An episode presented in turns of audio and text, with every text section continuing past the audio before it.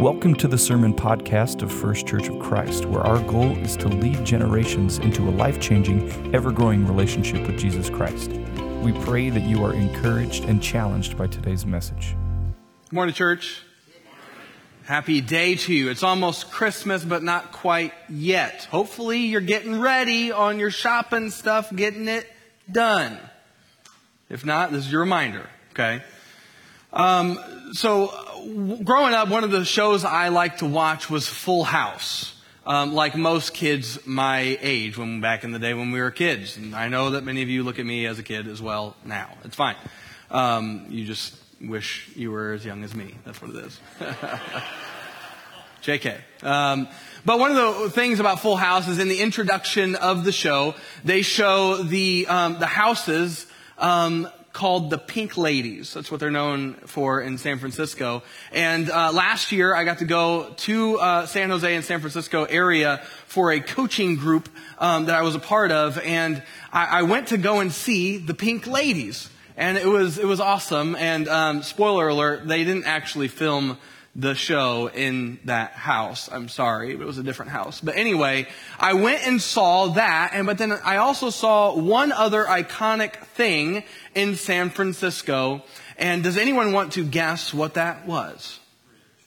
Yes, the Golden Gate Bridge. So um, me and a couple of my friends, we got to go and see uh, Scott, me, and Jason. Uh, in the background is the Golden Gate Bridge. Um, we'll go to the, the next picture, easier on the eyes, I get it. Um, and, and, you know, the Golden Gate Bridge is amazing. This was on the other side of San Francisco after you cross it. Um, but the, the thing about the, the Golden Gate Bridge is as I was driving the vehicle with two of my friends in there, um, and we were approaching the, the bridge, you know what I didn't ask myself? Is this safe to go across? Because it was designed in nineteen seventeen, wasn't built till nineteen thirty-seven. It's been around the block a few times. Well, it stayed there. You know, it is the block. But um, I, I didn't ask myself, should I cross this? Because here's the thing. I'm like you. Trust is, I, I look at trust the same way as you do. I, it's built on experience. You know, for each and every one of us, because we're here, and, and those of you online, you know, you're still alive, um, all of us, on the bridges that we've driven across or ridden across in a vehicle, all of us have gotten across each one, right? Because if you didn't, you probably wouldn't be here. I'm just saying, you know, wouldn't be on the stream. That's not how it would work. Um, so I didn't have to, to question whether or not I should go across the bridge because based on every other experience I've had on a bridge, it worked. And it still does. So if you go to San Francisco, want to go to the Golden Gate Bridge, it's fine, I think. You know, but things could change. Um, but if you see other cars going across and then going into the water, don't go on it, okay? So trust, you know, trust is a thing that in, in our day right now is on a, uh, a, a dwindling um, amount of trust. Like we don't have a lot of trust in our day and time, especially as Americans when it comes to trusting in institutions. Um, we don't trust a lot of institutions. If you look up on the screen, there's going to be a graph there, and this is just our institutional trust from uh, twenty twenty-one and twenty twenty-two. And it's a comparison of each of those. As you can see on the top, if you're in the back and you, you don't have your glasses on, let me just let you know, at the top is small business. We trust small businesses, um, and, and, and at the bottom is Congress. Not a surprise there, right? Um, somewhere in the middle is the church. And that, according to Americans, uh, thirty-seven percent of people trust the church as, as an entity. And that was in twenty twenty-one. But in twenty twenty-two, that dropped by six percentage points down to thirty-one percent. And if you look at the far right and the percentage points, all of them are negative, except for one, and that is organized labor. Maybe the unions haven't made enough, you know, headlines to for people to get more mad at them. But um, as you can see, all of us, all of these institutions, as Americans as a whole, we trust them far less today than we did last year because, well, we see what goes on. And and I know, like as as what the, what basically this means is, like the people who lead these kinds of organizations and institutions. If you don't trust the institution as a whole, then the people who lead them, you're going to be more suspicious about, right? That's why you, you elect politicians and we're like, well, can't really expect anything to happen, but I guess we'll do it, right? Um, and, and when it comes to churches, I know that, that because you've been hurt by leaders in the past, because you've experienced untrustworthy leadership and, and people who are in positions of authority, it's, it's why a lot of you, when, when it comes to the staff or the elders, when you think about us, it, it, you can't help but have suspicion. It's because you, by, by just nature of society, you just don't trust people in authority. That's how we are as a society. We, we, we very much don't trust people um, in institutions. And also, like, it's not just institutional trust that is dwindled, but we have people trust that is dwindled. And that's really a byproduct of all of that, right? That we trust people less than we used to. Um, and there's all kinds of sorts of reasons that you could point to for your own story on why you trust people less today than you maybe did um, uh, years ago. Uh, whatever experiences you had. And also, our, our amount of trust for God has even dwindled. You know, there's more, there's more people who are atheists or agnostic because they look at the world and they have all their reasons on why they don't trust God. Um, they, you know, they ask the question, like, in a world like this, is it possible that God would actually be good? That God would actually be loving? Actually be the way that the Christians say that He is? So the question for all of us is, like, in a world that is uh, dwindling in trust, that you probably had struggles to trust people, um, is is God still worthy of our trust? And I would say um, yes, and I know that most of you would probably agree with me. But it's in the advent of love that we see our reason on why we can trust God with everything that we've got. And so that's what we're going to look at today, is the advent of love, that with Jesus coming and coming again, we see love raining down from heaven to earth. It's the uh, the theme of Advent that we call love. That's what we're going to dig into. So if you have your Bible, we're going to be jumping into a number of passages to start. So Genesis chapter one um, is where we're going to begin. So if you have a Bible, it's the first page. Uh, once you actually get into it. So it's going to be the easiest moment of you finding the Bible passage of your life. Genesis chapter one. Um, this is what is, is happening. God has created the heavens and the earth, and He's created the animals and all of that, and He is getting to the pinnacle, the, the, the climax of His creation in creating you and me, creating Adam and Eve, creating mankind. And this is what um, the scriptures say in Genesis chapter one, verse twenty-six. Then God said, "Let us make man in our image, according to our likeness. They will rule the fish of the sea, the birds of the sky, the livestock, the whole earth, and the creatures that crawl on the earth." So God created man in His own image. He created him in the image of God. He created them male and female. Let me go back to verse twenty-six. It says something curious that I want to point us, point to us that, that is going to set the stage for the rest of our conversation. Then God said, let, what's that word, church? Then God said, let us make man in in our image, according to the likeness of God, and according to our likeness.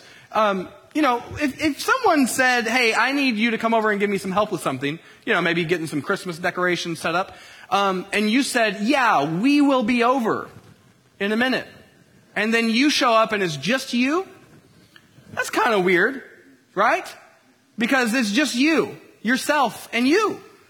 And and they probably in that moment were like expecting you to show up with someone else. And now that you're there by them, by yourself, and you're saying, hey, we're here. Um, and now you're referring to yourself as a, a plurality of people. They're now regretting inviting you over and having you in their house. Right? Um, so, so it's kind of weird, kind of odd that, that God would say, let us make man in our image. See, this is the first passage of Scripture, uh, I mean, ar- you could argue from the very beginning, um, as the Spirit is um, uh, kind of over the, the depths, um, we see in Genesis chapter one, the first page of Scripture, God giving us a revelation about who He is, about His own very nature. See, here's the thing. Before God ever created a star in the sky, before He ever um, created dirt and, and water and, and the magnificent mountains that we see, before He did any of that, before He created Mars and the moon and Jupiter and Saturn with all its moons and all that stuff, before He ever did that, what was existent was God in His perfect essence, and inside of Himself was love. See, this is the, one of the first passages we see in Scripture that is showing us the triune nature of God. The triune nature of God. Church, let's say that together. Triune. One, two, three. Triune. Yeah, you can impress your friends with that word later. Um, this, this is that God is, is this. Let me explain this a little bit to you on the triune nature of God. It's important. I'm going somewhere with it. Okay, so just track with me. God eternally exists as three persons. Father, Son, and Holy Spirit. And each person is fully God. And there is one God. Now that seems to be odd, right? I'm saying that, that God is three, but He's one. He's, he's one, but He's three. There's three persons. My, my, uh, late, the late theologian and my former professor, Doctor Jack Cottrell, said this about the, the doctrine of the Trinity, the triune nature of God. Maybe this will help. He said this: God is three persons who share one essence or substance. That God is three persons means that within the one divine nature are three individual centers of consciousness. Each of the persons is fully conscious of himself as distinct from the other two, and as, and as existing in eternal interpersonal relationship with the other two. We call these three persons the Father, the Son, and the Holy Spirit. Now, if your brain hurts, if your eyes are glazing over, understand, we understand, everyone has understood this to be the case when we try and think upon the Trinity. Theologian J I Packer said that the idea of God being a Trinity is perhaps the most difficult thought that the human mind has been ever asked to handle. Okay, so why do I point us to something that could confuse you? Okay, I, I'm not trying to confuse you. Um, and I'm also not trying to impress you. This is, this is the nature of God. It's, if you think that you understand God in its fullness, you've misunderstood God. Okay? So if you think that you can put God in a little box and put Him under a science experiment and try and figure Him out, my friend, you, you, you do not know God. Um, God is so much bigger and so much more magnificent, but this is the thing.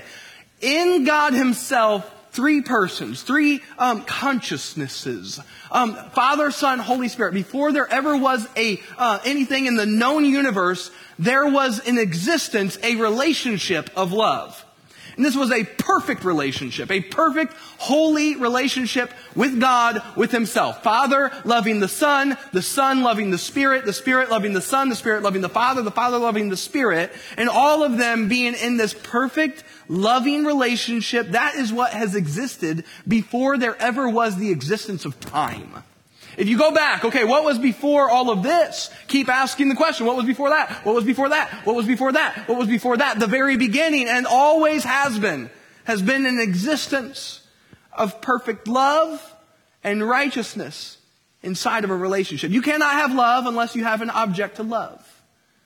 And so the Father loving the Son, the Father loving the Spirit, the Spirit loving the Son, the Son loving the Father, and, and all vice versa, this has been in existence from the very beginning of time. Why do I say that? Well, in God creating mankind, He didn't have to create you and me. He didn't have to. He wanted to. He, he, he does not need you. He does not need me. He does not need us. But He decided to create. And what He was wanting to do, I believe that we can see this in Scripture, is to invite mankind into this loving relationship that He has within Himself. So that you and I could experience what real love, what perfect love, what holy love is like. That's why anytime you have a relationship that is really just feeling like there's tension involved, maybe it's difficult and, and all this, it's because you are trying to love someone and, and with a, in, an imperfect love, and you desire to be loved by a perfect love. That is why every relationship you have ever had has been messy at times. But this relationship that God created with Adam and Eve, created him in the in their image, Father, Son, Holy Spirit, um, we see this going south really quickly, right? So you just flip a page. And that's how long it lasted. Genesis chapter three, Adam and Eve had trusted the serpent more than they had trusted their God. Um, and, and if you have a relationship with the Lord, that, that thing is founded on trust. And and they broke that relationship because they, they failed to trust the Lord. This is what it says in Genesis chapter three, verses twenty-two through twenty-four. The, then the Lord God said, "Since the man has become like one of us, knowing good and evil, He must not reach out, take from the tree of life, eat, and live forever. So the, the Lord God sent him away from the Garden of Eden to work the ground from which he was taken. He drove the man out and stationed the cherubim and the flaming, whirling sword east of the Garden of Eden to guard the way of the tree of life. So maybe you grew up believing that the only reason that Adam and Eve got um, kicked out of the Garden of Eden was because of their sin and because they were being punished by God. Well, that is true. They they were be, they did sin against God. They did disobey, and they were kicked out because of that sinfulness. Um, the other part of this is something that is so easy to miss, but we cannot forget. That the, the reason why God sent them out of the garden was because of what he says in verse twenty-two. What does it say? The Lord God said, since the man has become like one of us, knowing good and evil, and, and uh, in essence being sinful because of his knowledge and failing to uphold the holiness of God, he must not reach out, take from the tree of life, eat, and live forever. The God, our, our God loved Adam and Eve so much and loved us so much that he sent them out of the Garden of Eden so they could not take a bite of the, of the, of the tree of life. Because if they took a, tree, a bite of the tree of life, as a, in a sinful state, they would be in a sinful state for eternity. And so he had a better plan in mind. God, God loved Adam and Eve and loves humankind, loved mankind, knew you before you were ever a twinkle in your mother and father's eyes. Uh, he knew you and wanted to rescue you. And that is why we celebrate Advent in the arrival of Jesus coming to earth, because we see this is what God has been working toward in John chapter one. Um, starting in verse one, it says this, in the beginning was the Word, and the Word was with God, and the Word was the was God. It sounds like Genesis one. He was with God in the beginning. All things were created through him, and apart from, from him, not one thing was created that has been created. In him was life, and that life was the light of men. The light shines in the darkness, and yet the darkness did not overcome it. Who is that Word? Who is the Word who was with God and who, were, who was God? Verse fourteen, the Word became flesh and dwelt among us. We observed his glory, the glory as the one and only Son from the Father, full of grace and truth. Friends, um, we we must see that, that, that you can trust God, because while you were yet a sinner, Christ pursued you. Y'all, y'all, he, he did not have to come for your sake. He did not, the, the, the second member of the Trinity, the, the Son, did not have to come down, put on flesh to dwell among us, to enter into our mess, to adopt our own weakness, to, to, to, to save us from our own demise. He didn't need to do the, any of that. And that is what we see in the arrival of this baby, that this baby was yet a baby, yet a king. He was a baby, yet he was God. And, and he came so that you and I would know what it's like to be pursued and to be loved with a perfect kind of love. That he came so that you would have life and have it to the full. And this is kind of hard for us to wrap our heads around, because we experience all kinds of things on this earth that is the, the, the lack of love. That is the lack of perfect love. And I know you've heard it so many times, like, oh, God is love, and, and the, the, the Lord loves you, and the love, the Lord pursues you. Like, most of you have heard this so many times that you've, you maybe even have grown numb to it. Friends, this is the very foundation of your existence, that you exist as a person who is loved by the Almighty Creator God, who did not need to save you, but chose to. Who did not need to pursue you, but chose to. You did not do anything to deserve it. You did not do anything to earn it, but he just loved you because he is love in his own self. And he wants to invite you and I into this triune relationship of love that has existed from the very beginning of everything. And it's, it's not even from the very beginning. It's existed forever, because God is eternal. He has never begun and he will never end. He has always been. That is the kind of level of love that God has for you. See, like, friends, y'all, the most dangerous thing in the world for you is not the thing that you probably point to in the very beginning of that question. Like, what's the most dangerous thing in the world for you? You could probably come up with some, some things. Here's the most dangerous thing in the world for you. The most dangerous thing in the world for you is to lose out the awestruckness that you have in the fact that God loves you. If you get to a point where that just becomes normal, that becomes comfortable, that becomes something that you take for granted, that's the most dangerous thing for you. Because that is the, vo- the, mo- the actual foundation of existence. The reason God created you was out of love. The only reason you take a next breath is because God loves you. The only reason you'll exist for eternity um, in his presence is because he loves you. That is the only reason. That is the only fact. And the fact that none of us deserve it and none of us could ever earn it is the, is the, is the most mind-boggling thing, that God would still choose to love you. Because, because you're hateful. You're, you're mean. You, you have moments where you, you, you do something that's ugly and, and you're frustrated and you, you live life in ways that you've sinned against others, and, and so have I, and none of us deserve it. And yet Jesus came down to, to rescue you. Like, like you, you were the one who was hanging on the side of the cliff, ready to fall to your, to your death. And Jesus ran to you and grabbed you. And if that's become, if you've become numb to that, then that's a dangerous place, because then you, you start to discount the work of God in you. You start to discount even the purpose that God has for you. Um, you know, have you anybody heard of Rich Mullins? He's a Christian worship artist. Okay. Um, he has passed and passed a while ago, but there was a, a, a kind of a movie documentary biopic on him called Ragamuffin that was done. And um, Rich is not one of these guys who, you know, you think of and, and he's going to say, you know, the Lord's good and and by golly, I am holy and righteous. You know, he's not going to be those guys. That, he's not going to be that guy. He was a he was a sinner and a saint, and he was very open about his struggles, and he had a lot of them. Um, but but he was lavished by the love of God, and that came through in a lot of the songs that he wrote and that he performed. And Um, in the movie, there is a scene where a radio D J is um, interviewing him, and he, he uh, brings up a song uh, that he that, that Rich had written for Amy Grant called "Doubly Good to You," and uh, he he kind of recited some of the lyrics. He said this, "Hey, hey, you know, I know that song. You know, it goes like this: and if you find a love that's tender, if you find someone who's true, thank the Lord, He's been good, doubly good to you."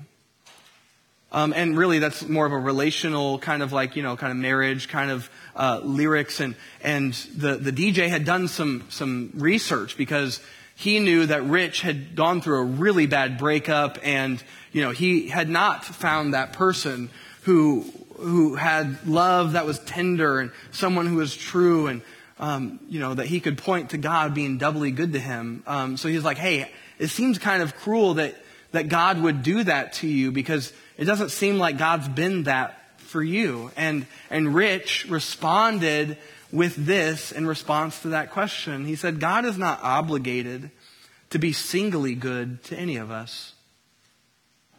God is not obligated to be singly good to any of us.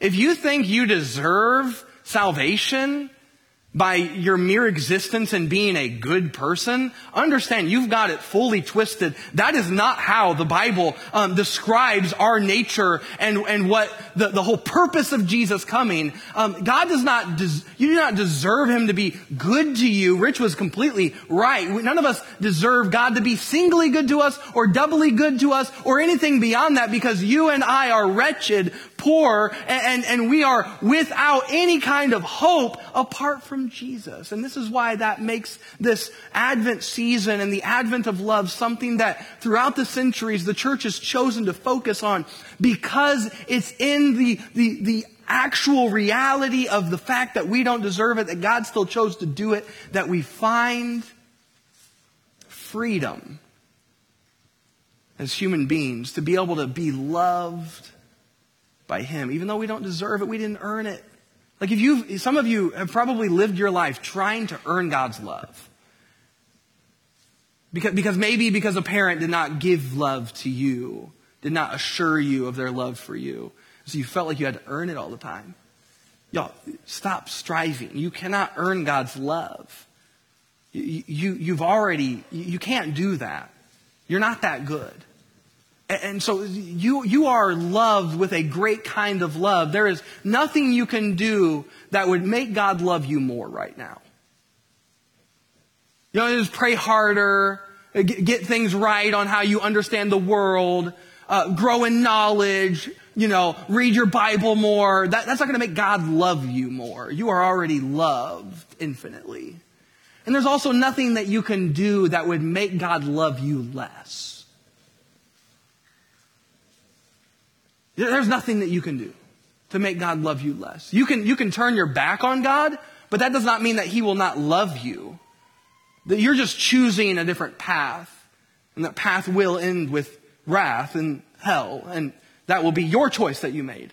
God made a way for you to be in his presence, but if you choose to go away from his presence, then that is your choice. That's where you're going. See, see, all, none of us, we, we cannot do anything that would make God love us more or make God love us less, because the, the love that God has for us has been exhibited already on the cross. Well, if God's so loving, if God is so good, then why doesn't he fix the world? He is. He's fixing you by the indwelling of the Holy Spirit as you surrender to him. And one day he's going to return, y'all, and he's going to remake all things. He's going to, he's going to fix all the stuff that's been broken, and he's going to remake the earth and the heavens and remake you as well. And you will be able to be with him in paradise forever, where there will be no more pain or no more tears or no more conflict or anything like that. It will be perfection that you'll be able to enjoy with him with. Friends, here's the thing. Like, some people look at, okay, spiritual depth. What does it mean to be spiritually deep? Some people think that it's it's growing in knowledge, and while knowledge is good, to be spiritually deep is this. If, if you want to be know what it's like to be spiritually mature, it's to never lose sight at the breadth and the depth of your own sinfulness, and to always remind yourself of the far more breadth and depth of the love of God for you. That there is nothing that you could ever do. You cannot out-sin the grace of God. You cannot out-sin the love of God. He will always love you more than you love him. And spiritually deep people always know what it's like to be loved by a lavish God and to love people, because they know that their love that God has for them was not deserved for them. So spiritual depth is founded in love.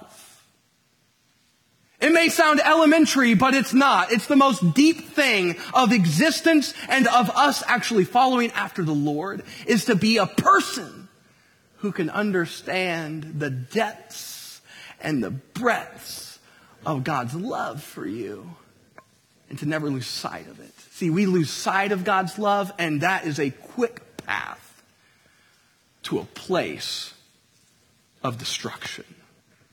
Because then we start to be one of these Christians, you know them, these Christians who, man, they, they've heard a lot about Jesus. They, they've heard a lot about the love of God, but they don't act like Jesus. They don't love like God loves. They're, they're cold. They're mean. That, that you keep in mind the love of God. This is what Jesus says himself. I mean, this is what he's saying. John chapter fifteen, verse thirteen. No one has greater love than this, to lay down his life for his friends. You are my friends if you do what I command you. I do not call you servants any, anymore, because a servant doesn't know what his master is doing. I have called you friends, because I have made known to you everything I have heard from my Father. You did not choose me, but I chose you. I appointed you to go and produce fruit, and that your fruit should remain, so that whatever you ask the Father in my name, he will give you. This is what I command you. Love one another. Friends, let me just point you back. Verse thirteen. No one has greater love than this, to lay down his life for his friends. You are loved to the greatest degree of love that you could ever be loved with. Why? Because this baby born in the manger, born in Bethlehem two thousand plus years ago, put on flesh to dwell among you, so that he would go to the cross and sacrifice himself for your sake. You have been loved with the greatest kind of love. And, and let me just read this again, verse sixteen. Some of you, this may just release you from a lot of bondage that you've had. Um, Jesus said this, you did not choose me. Please pay attention to this. You did not choose me, but I chose you. You've been chosen by Jesus, picked out to be loved by him. And friend, like you can trust God because he is perfect love and righteousness. He's perfect love and righteousness. He will never harm you or forsake you because he's loved you in that kind of way. He cannot do wrong. He is always right, and he always tells you the truth. He always listens to you, and he always loves you. See, our trust muscle as human beings isn't very strong because it can be quite difficult to trust people.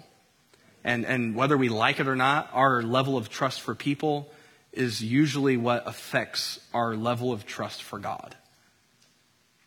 Like, think about it. Like, some of you, like, you, you've you've gone through some stuff, right? Like, when when you've kick, been kicked out of your house at eighteen for do, doing the right thing for your family, it makes it hard to trust people.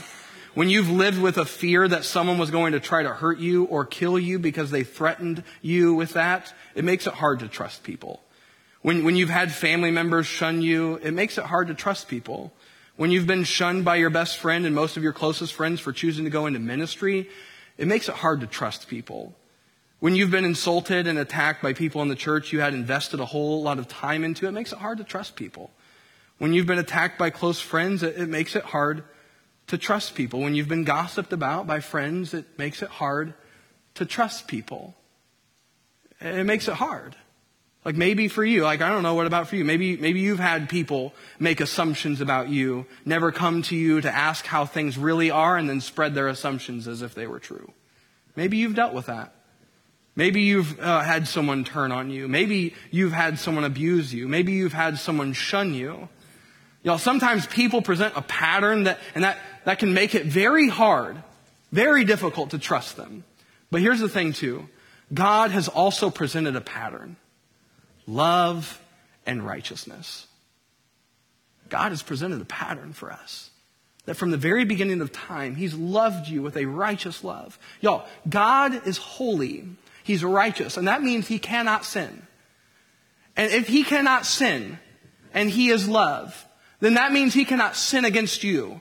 That means he cannot violate your trust. That means he cannot wrong you. That means he cannot harm you because he is righteous. He is perfect. And he loves you all the way to the end.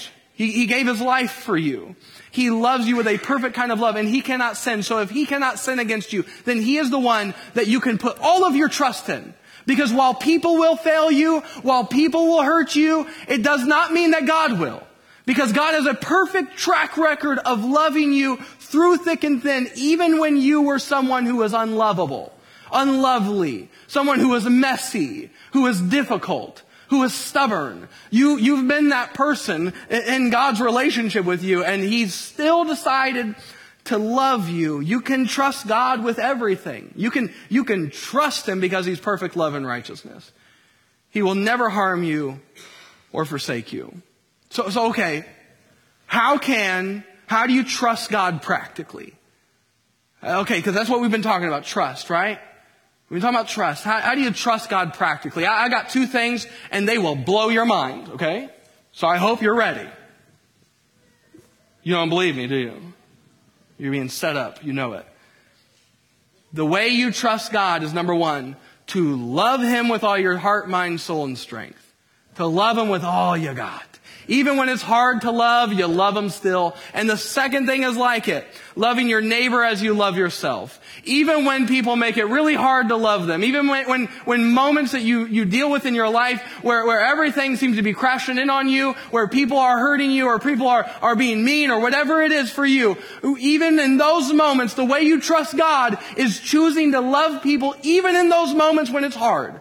Even in those moments where it seems to be impossible to love someone, even when you don't know what it means to love someone, you choose to lean in and to give them yourself and to treat them the way you would want to be treated, to be kind to them and loving and to be able to give them a taste of what you've tasted from the Lord. And that is his love for you. You flow it out of you to them and you love them. That is how you trust God.